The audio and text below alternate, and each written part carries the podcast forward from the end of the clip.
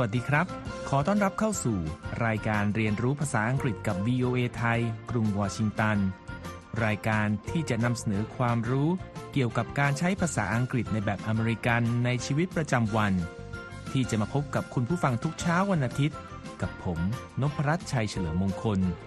ในช่วงแรก เราจะไปเรียนรู้การใช้ภาษาอังกฤษของคนอเมริกันจากมุมมองของวัฒนธรรมกันครับ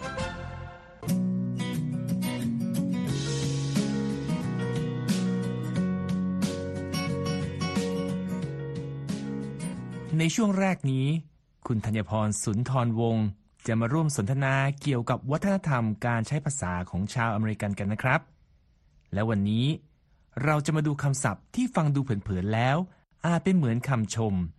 แต่เป็นอีกคำที่นำเสนอความหมายไม่เหมือนกับที่เราอาจเข้าใจ เวลาใช้ภาษาอังกฤษแบบอเมริกันนะครับ มีคำศัพท์แบบนี้อยู่หลายคำเลยค่ะ คือถ้าฟังไม่ดีอาจเข้าใจผิดออกนอกโลกออกทะเลไปได้เลยนะคะ ใช่ครับ และวันนี้เราจะมาดูคำพื้นๆที่มีความหมายพื้นๆจริง ๆ มาทดสอบกันนะครับ ถ้าผมพูดว่า the restaurant has a homey feel to it คุณธัญพรจะเข้าใจว่ายังไงนะครับ ง่ายๆเลยค่ะ ก็แปลว่าพัตตาคารนี้ให้บรรยากาศอบอุ่นคล้ายอยู่ที่บ้านใช่ไหมคะ ถูกต้องครับคำว่า homey ที่สะกด h o m e Why homey เป็นคำคุณศัพท์ ในภาษาอังกฤษแบบคนอเมริกัน มีความหมายว่าน่าสบาย หรืออุ่นสบายประมาณนี้นะครับ แต่ถ้าเราพูดคำนี้ให้กับผู้ที่มาจากประเทศอังกฤษ หรือพูดภาษาอังกฤษแบบคนอังกฤษ เขาก็จะไม่เข้าใจเท่าไหร่นะครับ อ๋อ เพราะถ้าจะพูดให้มีความหมายเดียวกันในภาษาอังกฤษแบบคนอังกฤษ เราต้องพูดว่า the restaurant has a homely feel to it ก็คือเราจะไม่ใช้คำว่า homey แต่จะต้องเปลี่ยนเป็นคำว่า homely ซึ่งสะกด h o m e l y homely และเป็นคำคุณศัพท์เหมือนกันถึงจะเข้าใจตรงกันค่ะ แต่ขนาดเดียวกัน ถ้าเราใช้คำว่า homely ในภาษาอังกฤษแบบคนอเมริกัน ก็ต้องระมัดระวังด้วยนะครับ เพราะถ้าใส่ผิดที่ความหมายก็จะเปลี่ยนไปคนละทาง และอาจทำให้ผู้ฟังรู้สึกไม่ดีได้นะครับ อ้าว ยังไงนะคะคุณนพรัตน์คือกรณีเราใช้คำว่า homely ขยายคำนามที่เป็นสิ่งก่อสร้าง บรรยากาศ หรืออะไรที่ไม่ใช่คน ก็ยังมีความหมายอย่างที่เราคุยกันได้นะครับ แต่ถ้าเราเอาไปขยายความผิดที่ เช่น she is a homely girl don't you think ความหมายก็จะเปลี่ยนไปเลยนะครับ ใช่เลยค่ะ ในประโยคที่คุณนพรัตน์เพิ่งยกตัวอย่างมา ความหมายจะกลายเป็นว่าเธอคนนั้นดูจืดจืด ไม่ค่อยสวยเลยว่าไหม ทั้งๆทที่ผู้พูดอาจต้องการสื่อความหมายว่าเธอคนนั้นเป็นคนที่อบอุ่นดูสบายๆนะคะ ถูกต้องแล้วครับ เพราะคำว่า homely ซึ่งสะกด h o m e l y homely ที่เป็นคำแสลงในวัฒนธรรมอเมริกัน มีความหมายว่า เรียบง่าย บ้านๆหรือก็คือไม่มีอะไรดึงดูดใจนั่นเองครับ ใช่แล้วค่ะ ดังนั้นจะใช้คำไหนเลือกให้ถูกก่อนพูดออกมานะคะ แต่มีคำคล้ายๆกันที่อาจสับสนได้อีกไหมคะคุณนพรัตน์ก็มีนะครับ คือเราอาจสับสนว่า เมื่อมีคำว่า home ที่แปลว่าบ้านอยู่แล้ว อาจนึกเอาเองว่า มันคงมีความหมายเชิงบวกทำให้เรานึกถึงอารมณ์คุ้นเคยสนิทสนม และในภาษาอังกฤษแบบคนอเมริกัน ก็จะมีคำดังกล่าวอยู่ ซึ่งก็คือคำว่า homey ซึ่งสะกด h o m i e homey เป็นคำนามไม่ใช่คำคุณศัพท์ไงครับ อ๋อจำได้แล้วค่ะ คือคำว่า homey ที่เป็นคำนามนั้น ในภาษาอังกฤษแบบคนอเมริกันจะหมายถึงคนบ้านเดียวกัน หรือเกลอเก่าหรือเพื่อนสนิท ดังเช่นประโยคที่ว่า this is my homie Tina หรือนี่คือเพื่อนสนิทของหนูเองทีน่าค่ะ ใช่แล้วครับ คำที่ดูง่ายๆ แต่อาจมีความหมายเหลื่อมล้ำกันในการใช้นำมาฝากกันในวันนี้นะครับ ก็ต้องขอบคุณคุณธัญพรที่มาร่วมพูดคุยกันนะครับ ยินดีค่ะ ตอนหน้าเราจะมานำเสนอคำศัพท์อะไรกันมาติดตามกันให้ได้นะคะ จากการใช้ภาษาอังกฤษสำหรับการทักทายในวัฒนธรรมของคนอเมริกัน ต่อไปเราจะไปเรียนรู้ไวยากรณ์ภาษาอังกฤษในช่วง Everyday Grammar กันครับ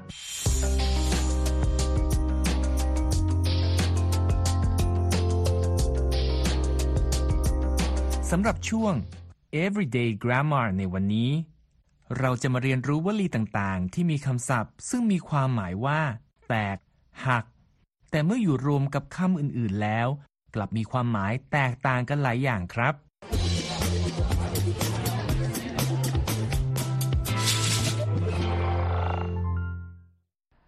Say, Dr. Jill,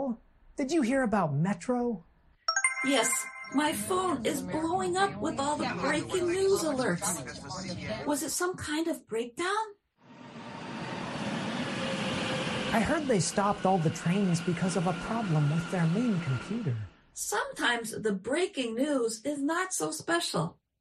It used to mean we are interrupting this broadcast for an important event. Now it's just something that is not unusual, like when it's going to rain. But this time it is important because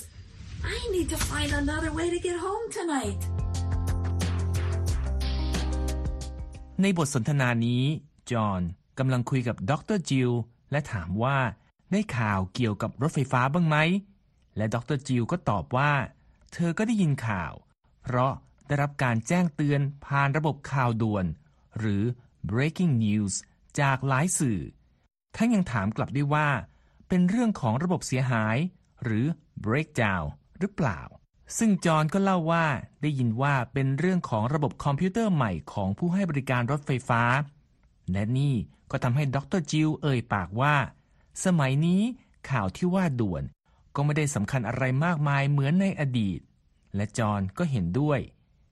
แต่ในกรณีของปัญหาที่ระบบรถไฟฟ้าที่เพิ่งเกิดขึ้นนั้น ดรจิลยอมรับว่า เป็นเรื่องที่เธอต้องรู้ เพราะจะได้หาทางกลับบ้านคืนนี้ได้ล่วงหน้าครับ You reminded me. There are some other ways we use the word break. My favorite one is coffee break, the time we take a few minutes away from work. And then there's Breaking Bad, one of my favorite TV shows. is the first day of the rest of your life. Did you know the writer of the show lived in a place where breaking bad meant going wild or to break the law? Sounds a little like you, Dr. Jill. Hey, well, maybe when I was younger. และหลังมีการพูดถึงเรื่องราวนี้ที่มีคำว่า break ซึ่งสะกด b r e a k break ที่เป็นคำกริยา และแปลว่า แตก หัก หรือหยุดพัก อยู่เต็มไปหมด ดรจิลก็เอ่ยปากว่าคำพูดที่มีคำว่า break อยู่ และเธอชื่นชอบก็คือคำว่า coffee break ที่มีความหมายถึงช่วงเวลาพักสั้นๆ จากการทำงานนะครับ และจอห์นก็รับลูกด้วยการพูดว่า มีซีรีส์ชุดหนึ่งที่ตนเองก็ชื่นชอบ ซึ่งก็คือ Breaking Bad ในประเด็นนี้ ดรจิลบอกกับจอห์นว่า เธอได้ยินมาว่า ผู้เขียนบทซีรีส์นี้ อาศัยอยู่ในที่ที่คนแถวๆนั้นใช้วลีว่า Breaking Bad ในความหมายว่า การเกิดอาการบ้าคลั่ง หรือการทำผิดกฎหมายครับคำว่า breaking bad นั้นประกอบด้วยคำศัพท์สองคำครับ คือ breaking ซึ่งเป็นรูป gerund หรือกริยาที่เติม ing ไว้ที่ท้ายคำของคำว่า break และคำว่า bad ที่สะกด b a d bad ซึ่งแปลว่าแย่ หรือไม่ดี หรือเลวร้ายนั่นเองครับ Anyway, he thought everyone knew it. In Southern Virginia, you might hear, I was out the other night at the bar and I really broke bad. Not me. Of course not, John. Breaking bad means for a good person to start doing bad things. I know you only do good things. Hey, give me a break. Another way we use break to say, stop bothering me. ดรจิลกล่าวว่าผู้เขียนบทซีรีส์ Breaking Bad คิดว่า ผู้ชมทุกคนคงเข้าใจความหมายของคำวลีนี้ดี แต่เธอก็ไม่แน่ใจนัก จึงอธิบายอีกครั้งว่า วลีนี้ มีความหมายว่า การที่คนดีคนหนึ่งเริ่มทำเรื่องเลวร้ายต่างๆ พร้อมแซวจอนว่า เธอรู้ดีว่า เขาทำเป็นแต่เรื่องดีๆ เท่านั้น ซึ่งจอห์นก็รีบโต้กลับด้วยการกล่าวว่า give me a break ซึ่งเป็นวลีที่มีผู้ใช้กันบ่อยๆ และหลายคนคงแปลตรงๆว่า ขอพักแป๊บ แต่จริงๆแล้ว ความหมายของวลีนี้ก็คือ ไม่อยากจะเชื่อเลย หรือ ขอที หรือพูดจริงอะต่างหากนะครับ และนี่คือช่วง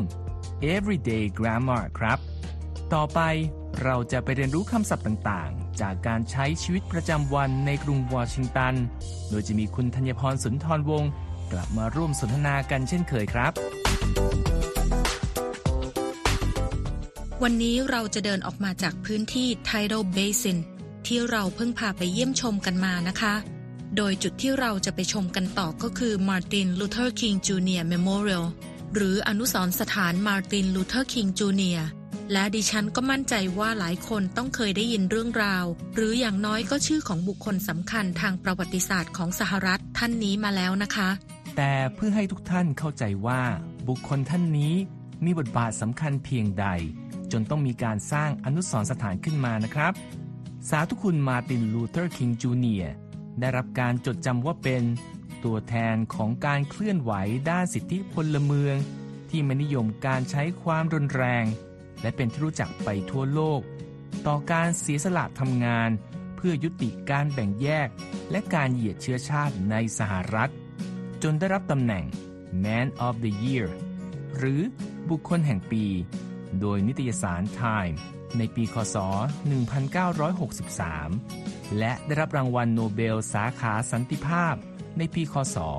1964 ครับ โดยในช่วงหลังของชีวิตการทำงานของสาธุคุณคิงจูเนียร์ท่านได้พยายามหาทางแก้ไขปัญหาความยากจนในสังคม รวมทั้งการเรียกร้องให้มีการยุติสงครามเวียดนาม ก่อนที่ท่านจะถูกลอบสังหารและเสียชีวิตลง ในปีคศ 1968 ในเมืองเมมฟิส รัฐเทนเนสซี ระหว่างการช่วยการประท้วงของคนงานในเมืองนั้นครับ ในประวัติของสาธุคุณคิงจูเนียร์ที่คุณนพรัตน์เพิ่งเล่าให้ฟัง มีคำศัพท์ที่น่าสนใจอยู่ด้วยนะคะคำแรกคือการแบ่งแยกทางเชื้อชาติ ซึ่งก็คือ racial segregation และประกอบด้วยคำศัพท์สองคำอันได้แก่ racial R A C I A L racial ซึ่งเป็นรูปคุณศัพท์ของคำว่า race R A C E race ที่แปลว่าเชื้อชาติ และคำว่า segregation S E G R E G A T I O N segregation ซึ่งเป็นคำนามและแปลว่าการแบ่งแยกค่ะ อีกคำคือคำว่าการเหยียดเชื้อชาติ ซึ่งก็คือ racial discrimination ที่ประกอบด้วยคำศัพท์สองคำเช่นกัน ได้แก่ racial และคำว่า discrimination ที่สะกด D I S C R I M I N A T I O N discrimination แปลว่าการเหยียดหยามหรือการเลือกปฏิบัติ และคำว่าสิทธิพลเมืองหรือ civil rights ที่ประกอบด้วยคำว่า civil C I V I L civil ซึ่งเป็นคำคุณศัพท์ที่เราเคยพูดถึงไปในตอนก่อนๆ และมีความหมายว่าเกี่ยวกับในฐานะ หรือของพลเมือง หรือพลเรือน คู่กับคำว่า rights R I G H T S rights ที่แปลว่าสิทธินั่นเองค่ะ ในส่วนของตัวอนุสรณ์สถานแห่งนี้ แนวคิดการก่อสร้าง จึงสะท้อนบทบาทความสำคัญของสาธุคุณคิงจูเนียร์ดังที่ได้อธิบายไปนะครับ โดยใช้แรงบันดาลใจจากสุนทรพจน์อมตะ I have a dream ซึ่งมีคำพูดสำคัญสำคัญที่ว่า with this faith we will be able to hew out a mountain of despair a stone of hope และเราสามารถแปลได้ใจความว่า ด้วยศรัทธานี้ เราจะสามารถสลักก้อนหินแห่งความหวัง ออกมาจากภูเขาแห่งความสิ้นหวังได้ คำว่าศรัทธาในที่นี้คือคำว่า faith ซึ่งสะกด F A I T H faith ที่เป็นคำนาม และยังมีความหมายว่า ศาสนา ความเลื่อมใส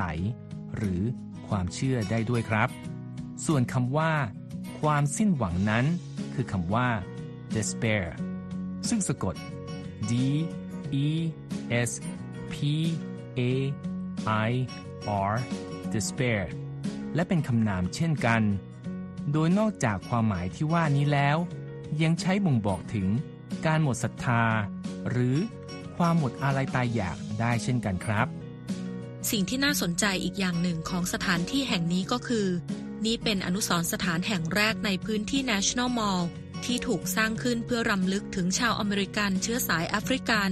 และพื้นที่ตั้งนั้นก็ถูกวางให้เป็นบริเวณที่ผู้มาเยือน จะได้ใช้เวลาใคร่ครวญไตร่ตรอง เกี่ยวกับปรัชญาที่เน้นย้ำการไม่เกี่ยวข้องกับการใช้ความรุนแรงของสาธุคุณคิงจูเนียว่าด้วยการต่อสู้ให้ได้มาซึ่งเสรีภาพ ความยุติธรรมและความเท่าเทียมกัน โดยคำสำคัญทั้งสามคำนี้ ในภาษาอังกฤษก็คือคำว่า freedom ซึ่งสะกด f r e e d o m freedom ที่เป็นคำนามและมีความหมายว่าเสรีภาพ หรืออิสรภาพ รวมทั้งคำว่า justice ซึ่งสะกด j u s t i c e justice ที่เป็นคำนามเหมือนกันและมีความหมายว่าความยุติธรรม ความเที่ยงธรรม หรือความเป็นธรรม ทั้งยังสามารถใช้ในความหมายว่าผู้พิพากษาได้ด้วยนะคะ และ equality ซึ่งสะกด e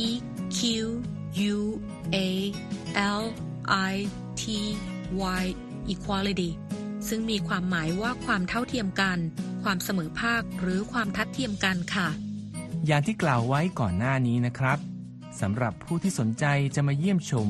Martin Luther King Jr. Memorial ก็สามารถเดินมาง่าย ๆ ต่อจาก Tidal Basin ที่อยู่ติดกันได้อย่างง่ายดายนะครับ วันนี้ก็ต้องขอบคุณคุณธัญพรมากนะครับ ที่มาร่วมแนะนำสถานที่น่าสนใจอีกแห่งในเมืองหลวงของสหรัฐครับ ช่วงถัดไปเราจะไปเรียนรู้คำศัพท์ภาษาอังกฤษในชีวิตประจำวันจากภาพยนตร์ ใน English at the movie กันครับ Welcome to English at the Movies, American Classics Edition, where we teach you American English heard at the movies. We're not in Kansas anymore is a line from the 1939 movie The Wizard of Oz. This film stars Judy Garland as Dorothy Gale from the state of Kansas. สำหรับ English at the movie เราจะมาทำความคุ้นเคยกับประโยคที่ว่า We're not in Kansas anymore โดยประโยคนี้เป็นคำพูดที่มาจากภาพยนตร์เรื่อง The Wizard of Oz ที่ออกฉายในปีคศ 1939 และมีนักแสดงชื่อดัง Judy Garland รับบท Dorothy Gale สาวน้อยจากรัฐแคนซัสครับ When a violent windstorm carries her house to the land of Oz, Dorothy goes in search of a powerful wizard to get back home. Listen for the line, We're not in Kansas anymore. Toto? In Kansas anymore. I'll get you, my pretty, and your little dog, too. I'm not afraid of her. I'll see you reach the wizard. เนื้อเรื่องของภาพยนตร์นี้ พูดถึงเหตุการณ์พายุรุนแรงลูกหนึ่งที่พัดเอาบ้านของโดโรธีลอยขึ้นฟ้า ก่อนจะไปตกในดินแดนแห่งออส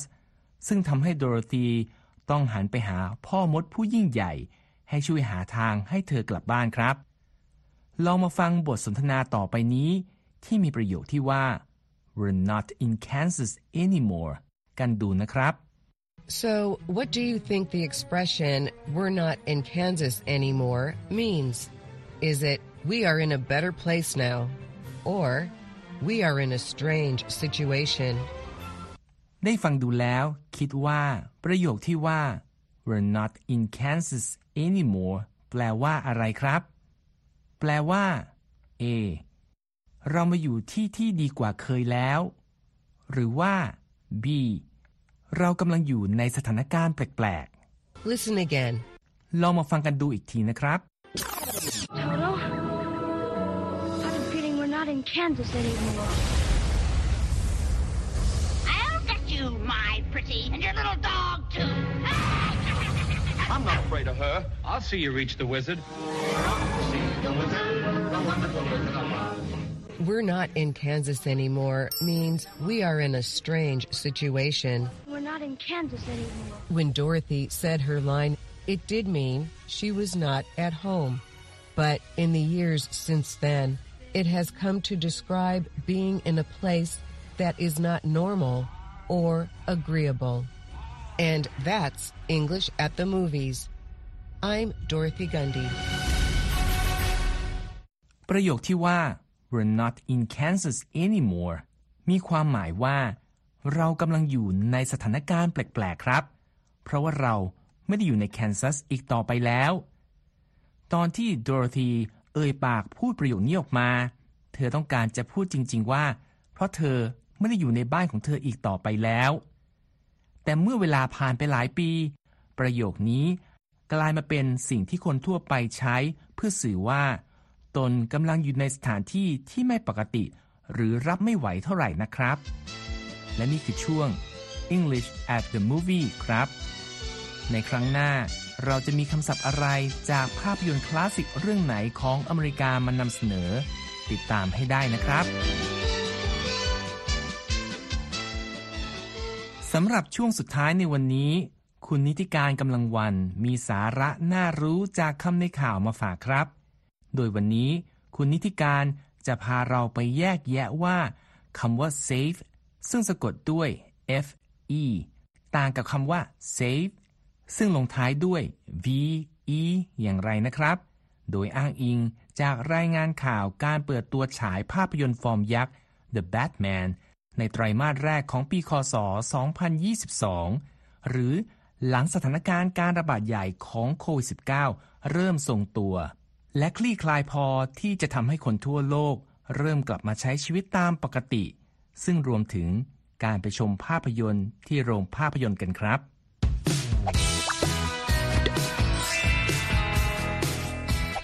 วัสดีค่ะ กลับมาพบกับคำในข่าวสัปดาห์นี้นะคะ ตลาดหนังในแถบอเมริกาเหนือช่วงสุดสัปดาห์กลับมาคึกคักอีกครั้งนะคะ ด้วยการเปิดตัวภาพยนตร์ฟอร์มยักษ์ที่หลายคนรอคอย The Batman นั่นเองค่ะ ซึ่งพาดหัวข่าวของ AP ระบุว่า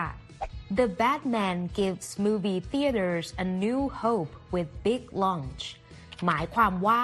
ภาพยนตร์ The Batman มอบความหวังครั้งใหม่ให้กับโรงภาพยนตร์โดยการเปิดตัวยิ่งใหญ่ค่ะคำในข่าวสัปดาห์นี้ค่ะ ขอเสนอคำว่า save จากเนื้อหาในข่าวนี้ที่ว่า Batman has his fair share of pressures from saving Gotham to saving movie theaters หมายความว่า แบทแมนมีความกดดันมากพอควร ตั้งแต่ปกป้องกอ t เ a มไปจนถึงรักษาธุรกิจโรงภาพยนตร์เอาไว้ค่ะคำว่า save ในข่าวนี้ทำหน้าที่เป็นคำกริยาที่เติม ing นะคะ ให้ความหมายว่ารักษาไว้ หรือปกป้องจากอันตรายค่ะ ไปดูการใช้คำว่า save ที่ให้ความหมายว่ารักษาหรือปกป้องในประโยคกันค่ะ ตัวอย่างเช่น During the trip to the zoo, these children learned how they can save endangered species by caring about the nature. หมายความว่า ระหว่างการเดินทางไปสวนสัตว์ เด็กๆเหล่านี้ได้เรียนรู้วิธีที่จะปกป้องชีวิตสัตว์ป่าใกล้สูญพันธุ์ ด้วยการดูแลธรรมชาติค่ะอีกความหมายหนึ่งของคำว่า save คือเก็บออมนะคะ ไปดูการใช้คำว่า save ที่แปลว่าเก็บออมในประโยคกันค่ะ ตัวอย่างเช่น My father said if I save carefully and invest wisely I can retire early and never have to work again when I turn 50 หมายความว่า พ่อของฉันบอกว่า ถ้าฉันเก็บออมอย่างระมัดระวังและลงทุนอย่างชาญฉลาด ฉันสามารถเกษียณอายุได้ก่อนเวลา และไม่ต้องทำงานอีกต่อไปเมื่อฉันอายุ 50 ปีล่ะ ถ้าเจอคำว่า saving ที่เติม s ต่อท้าย คำนี้จะทำหน้าที่เป็นคำนามค่ะ หมายถึงเงินฝากหรือเงินออมนั่นเองค่ะ ไปดูการใช้คำว่า savings ที่แปลว่าเงินออมในประโยคกันค่ะ ตัวอย่างเช่น Ian withdraws nearly all of his savings to pay for his younger brother's medical bills หมายความว่าเอียนถอนเงินออมของเขาออกมาเกือบทั้งหมด เพื่อมาจ่ายค่ารักษาพยาบาลให้น้องชายของเขาค่ะ oh, no. มาต่อกันที่คำว่า safe S A F E คำนี้ทำหน้าที่เป็นคำคุณศัพท์ค่ะ แปลว่าปลอดภัยนั่นเองนะคะคำนี้ออกเสียงคล้ายกับคำว่า save S A V E มากนะคะ ซึ่งอาจจะทำให้หลายคนสับสนค่ะ ทีนี้มาดูการออกเสียงของทั้งสองคำนี้กันอีกครั้งนะคะคำแรกคือ save ที่แปลว่าเงินออมนะคะ ส่วนอีกคำหนึ่งคือ safe ที่แปลว่าปลอดภัยนั่นเองค่ะ จะเห็นได้ว่าทั้งสองคำนี้ออกเสียงคล้ายกันมากนะคะ ดังนั้นสิ่งสำคัญก็คือ การดูบริบทของประโยคนั้นว่าเขาต้องการจะสื่ออะไรค่ะ ทีนี้มาดูการใช้คำว่า safe ที่แปลว่าปลอดภัยในประโยคกันค่ะ ตัวอย่างเช่น Honey is it safe to eat that much durian in the middle of the summer หมายความว่า ที่รักจ๋ามันปลอดภัยหรือเปล่าที่จะกินทุเรียนเยอะขนาดนั้นในช่วงหน้าร้อนน่ะ ทีนี้เวลาเราจะอวยพรให้คนเดินทางปลอดภัยนะคะ เรามักจะพูดว่า wish you have a safe trip หรือสั้นๆคือ safe trip หรือ safe travel ก็ได้นะคะ อีกสำนวนหนึ่งคือ safe and sound ก็สามารถใช้ได้เช่นกันค่ะ ไปดูตัวอย่างการใช้คำว่า safe and sound ในประโยคกันค่ะ ตัวอย่างเช่น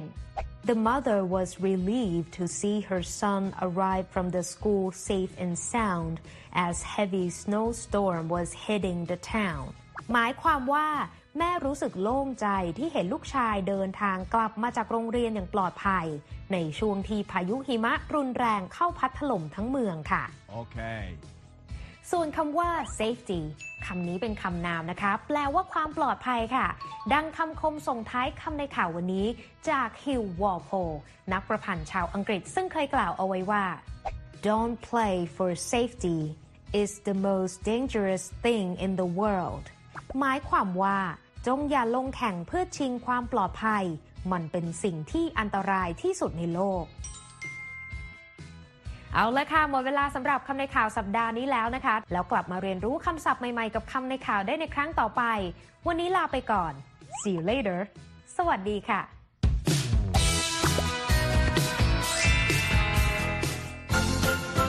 หมดเวลาสำหรับรายการเรียนรู้ภาษาอังกฤษกับ VOA ภาคภาษาไทย จากกรุงวอชิงตันในวันนี้แล้วนะครับ ผมนพรัตน์ชัยเฉลิมมงคล ผู้ดำเนินรายการ ท่านผู้ฟังสามารถกลับมาฟังรายการย้อนหลังได้ ทางเว็บไซต์ของเราที่ world wide web voa thai com แล้วคลิกไปที่เรียนภาษาอังกฤษกับ VOA ไทยสำหรับวันนี้ สวัสดีครับ